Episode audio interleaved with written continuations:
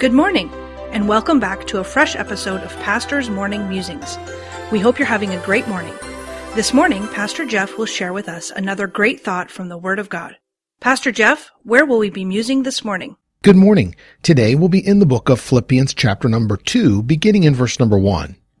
If there be therefore any consolation in Christ, if any comfort of love, if any fellowship of the Spirit, if any bowels and mercies, fulfill ye my joy, that ye be like-minded, having the same love, being of one accord, of one mind.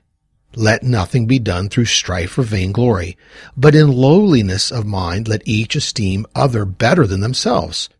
Look not every man on his own things, but every man also on the things of others.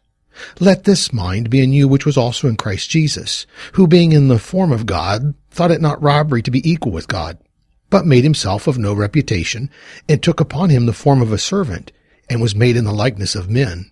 And being found in fashion as a man, he humbled himself and became obedient unto death, even the death of the cross. The saying we use to try and encourage those facing a bad situation in their life is, every cloud has a silver lining. What we generally mean is that every seemingly bad situation in our life has a positive aspect to it. One version of this saying appears in the Dublin Magazine, Volume 1 in 1840. There's a silver lining to every cloud that sails about the heavens if we could only see it.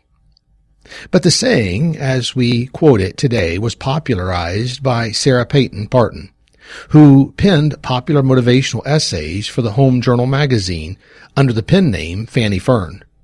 One of her best known works was her 1853 essay, do not despair, in which she wrote, Every cloud has a silver lining.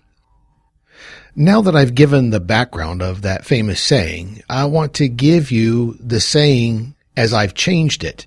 This is what I've changed it to say. As we go through our day, we should try to be the silver lining in someone else's cloud. Paul wrote to the church in verse 4, Look not every man on his own things, but every man also on the things of others. This was truly the mind of Christ in which he thought of mankind as he did the work to be the silver lining in the cloud of our wage of sin.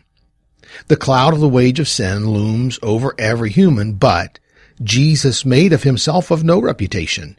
He took upon him the form of a servant. He was made in the likeness of men, and being found in fashion as a man, he humbled himself and became obedient unto death, even the death of the cross.